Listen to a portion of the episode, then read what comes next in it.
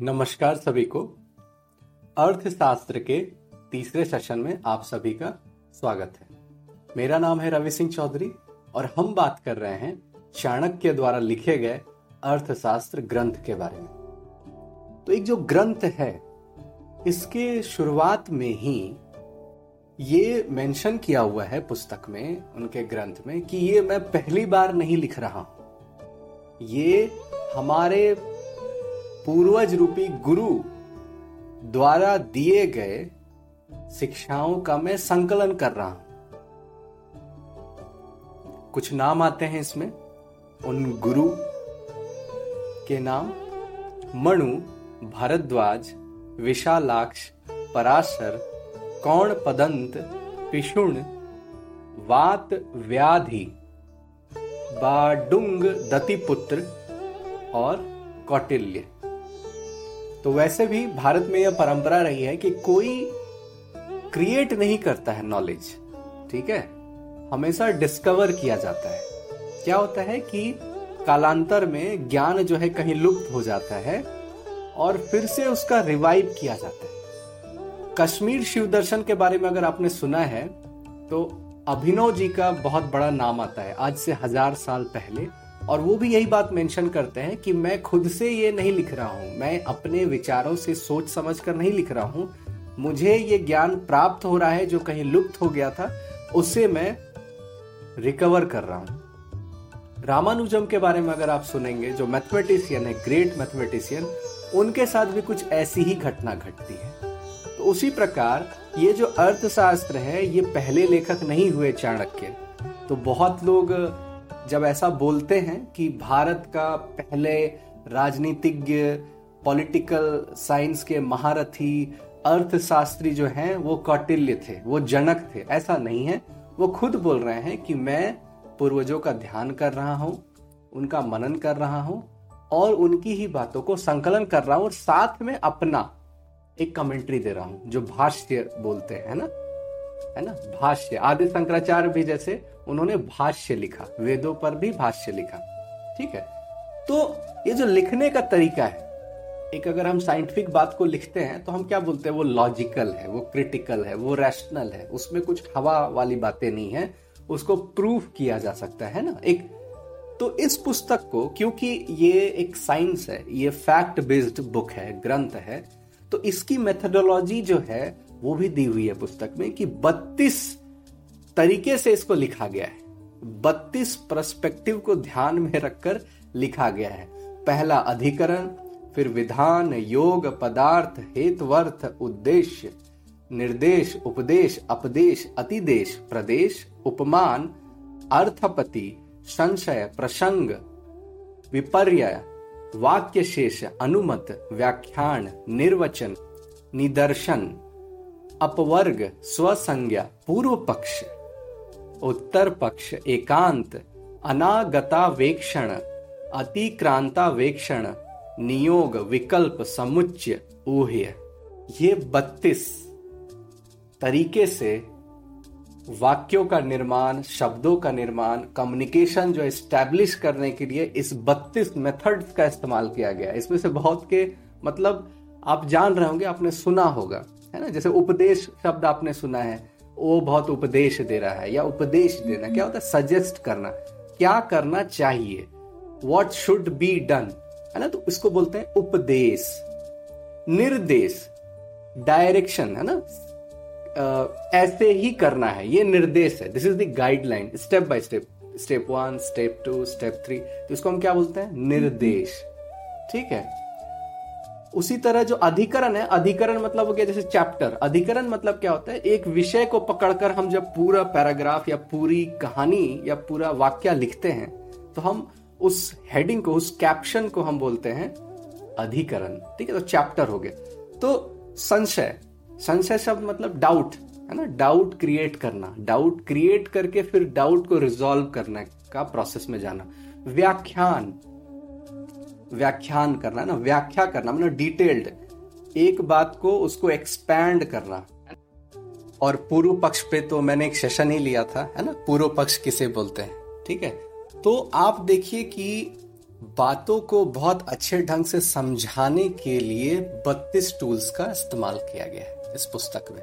और ये भी पुस्तक में ही मेंशन कर दिया गया है है ना? तो परंपराएँ क्या होती हैं? लुप्त हो जाती हैं। गुरु शिष्य परंपराएँ लुप्त हो जाती है। उसी के लिए ग्रंथों को लिखा जाता है ताकि फिर से वो परंपरा रिवाइव हो जाए। भारत में ये प्रथा रही है, ठीक है? और उन्होंने जब लिखा होगा तो उस समय ताम्रपत्र पे लिखा गया, है ना? तो ताम्रपत्र पे तो और संस्कृत में लिखा गया तो इन सूत्रों को बहुत कंसाइज किया गया, है ना? छोटे छोटे रूप में, और संस्कृत में ये गुण है, बहुत सारी बड़ी बातों को कंसाइज कर करके एक छोटे छोटे वाक्य में बदला गया। तो शायद चाणक्य अगर अभी होते तो उन वाक्यों को और एक्सपैंड करके उनके मन में क्या विचार रहे थे वो एक्सपैंड खुद करते तो बहुत बेहतर ढंग से आ, उसका मतलब और निकल के आता। अभी हम लोग ज़्यादा से ज़्यादा क्या कर सकते हैं इंटरप्रेट कर सकते हैं ना उसको अभी के प्रस्पेक्टिव में जो हमारा सोचने का तरीका है हमारा जो लाइफ एक्सपीरियंस है उसी को बेसिस बना के हम उस समय की बातों को हम समझने की कोशिश करते हैं है ना? तो इसमें छह हज़ार श्लोक है। सिक्स थाउज़ेंड श्लोक संस्कृत में पंद्रह अधिकरण, पंद्रह चैप्टर्स हो गए। और हर एक चैप्टर अलग अलग अलग अलग साइंसेस पे बात कर रहा है। एक मेटलर्जी पे है तो फिर माइनिंग पे है तो फिर किले, दुर्ग फोर्ट फोर्टिफिकेशन कैसे करते हैं, फिर फोर्ट पे अटैक कैसे करते हैं, है ना? उस पे अटैक कैसे करना है एडमिनिस्ट्रेशन कैसे चलाना है, मंडियों को कैसे चलाना है है ना? जो मंडी अभी हम बात करते हैं, ठीक है? और जैसे आईपीसी अभी जो धारा है है ना जो दफ़ा जिस दफ़ा के तहत सजा सुनाया जाती है केस होता है तो आईपीसी वो वाला जो कानून है दंड नीति अगर हम उसको बोले तो दंड नीति के भी प्रावधान में कि ये गलती है तो क्या सजा मिलना चाहिए क्या प्रोविज़न होना चाहिए क्या फाइन होना चाहिए ये भी है पुस्तक में। संविधान तो है ही ठीक है। पॉलिटिकल साइंस पॉलिटी इकोनॉमिक्स भी है मेजरमेंट्स भी है है ना। मेज़रमेंट का जो यूनिट है, है जैसे अभी किलोग्राम ग्राम हम बात करते हैं उसके बाद करेंसी का यूनिट है या फिर उसका रत्न में अगर हम उसको कन्वर्ट करना चाहे तो ये सारी जो बातें हैं, वो है इसमें मेंशन राजा कैसा होना चाहिए? राजकुमार का नियम, अनुशासन, पालन कैसा है? उसके बारे में भी बात हुई है। फिर सिक्योरिटी जैसे रॉ अगर हम बात करें, अभी जैसे रिसर्च एंड एनालिसिस विंग जो हम बोलते हैं, लेकिन वो खुफिया एजेंसी है भारत की रॉ तो पूरे दुनिया पर वो नज़र रखती है। तो उसी प्रकार उस समय रॉ के बनस्पत ही, रॉ जैसा ही जो है गुप्तचर विभाग हुआ करता था। लेकिन उस समय की जो रॉ थी, वो सिर्फ़ इंटरनेशनल या उन बाहरी लोगों पर नज़र रखने के लिए नहीं थी, अधिकारियों पर नज़र रखने के लिए अलग से विंग हुआ करता था, है ना?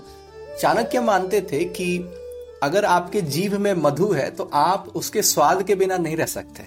या फिर जो मछली है पानी में तो वो पानी को कब पी रही है, आप पता नहीं लगा सकते तो सिस्टम में रह के, सिस्टम को एक्सप्लॉइट करना कोई बड़ी बात नहीं है है ना? एक राज अधिकारियों के लिए। तो उनके ऊपर जो है कंट्रोल बहुत आवश्यक है। तो इस पर मतलब करप्शन फ्री होना बहुत बड़ी प्रायोरिटी थी कौटिल्य के लिए।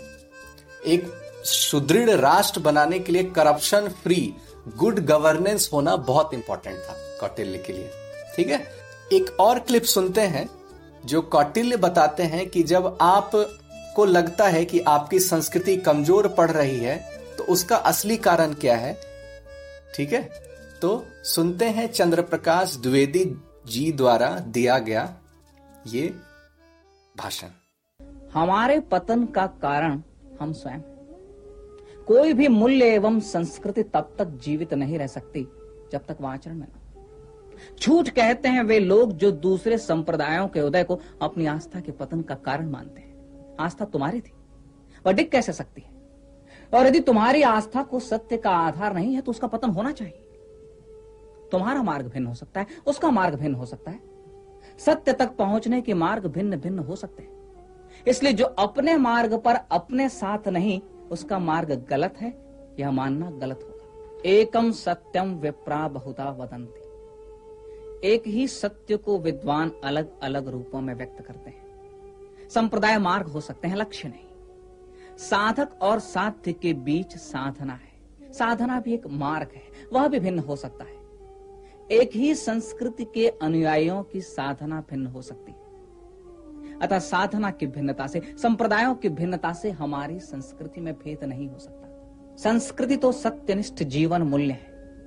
जीवन की एक पद्धति है जिसके हम सभी अनुयायी हैं। जीवन में हमारी आस्था है, यह हमारी संस्कृति है। यह हमारा संस्कार है। जो सत्य से परामुख हो, वह हमें स्वीकार नहीं। यह हमारी पद्धति है, यह हमारा अनुशासन। और यही संस्कृति हमें भिन्न भिन्न उपासना के मार्ग देती है। जीवन की एक पद्धति और उपासना की दूसरी पद्धति में कोई संघर्ष नहीं है, जब तक वह सत्यनिष्ठ है।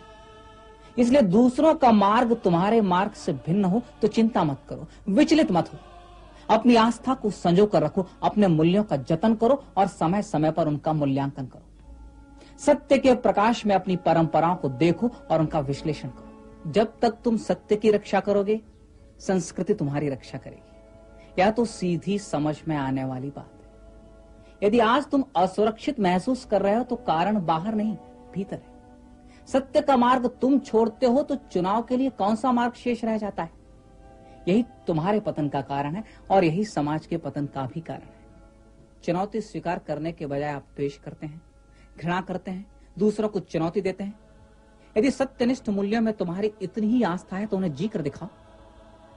तुम्हारा कृतत्व ही तुम्हारा इतिहास हो सकता है, और अपना इतिहास बनाने का तुम्हें अधिकार है। सामर्थ्य है तो उठ कर दिखाओ, जी कर दिखाओ, कर कर दिखाओ। उदाहरण रखो, उदाहरण बनो। किसने तुम्हें रोक रखा है? बढ़ो, आगे बढ़ो।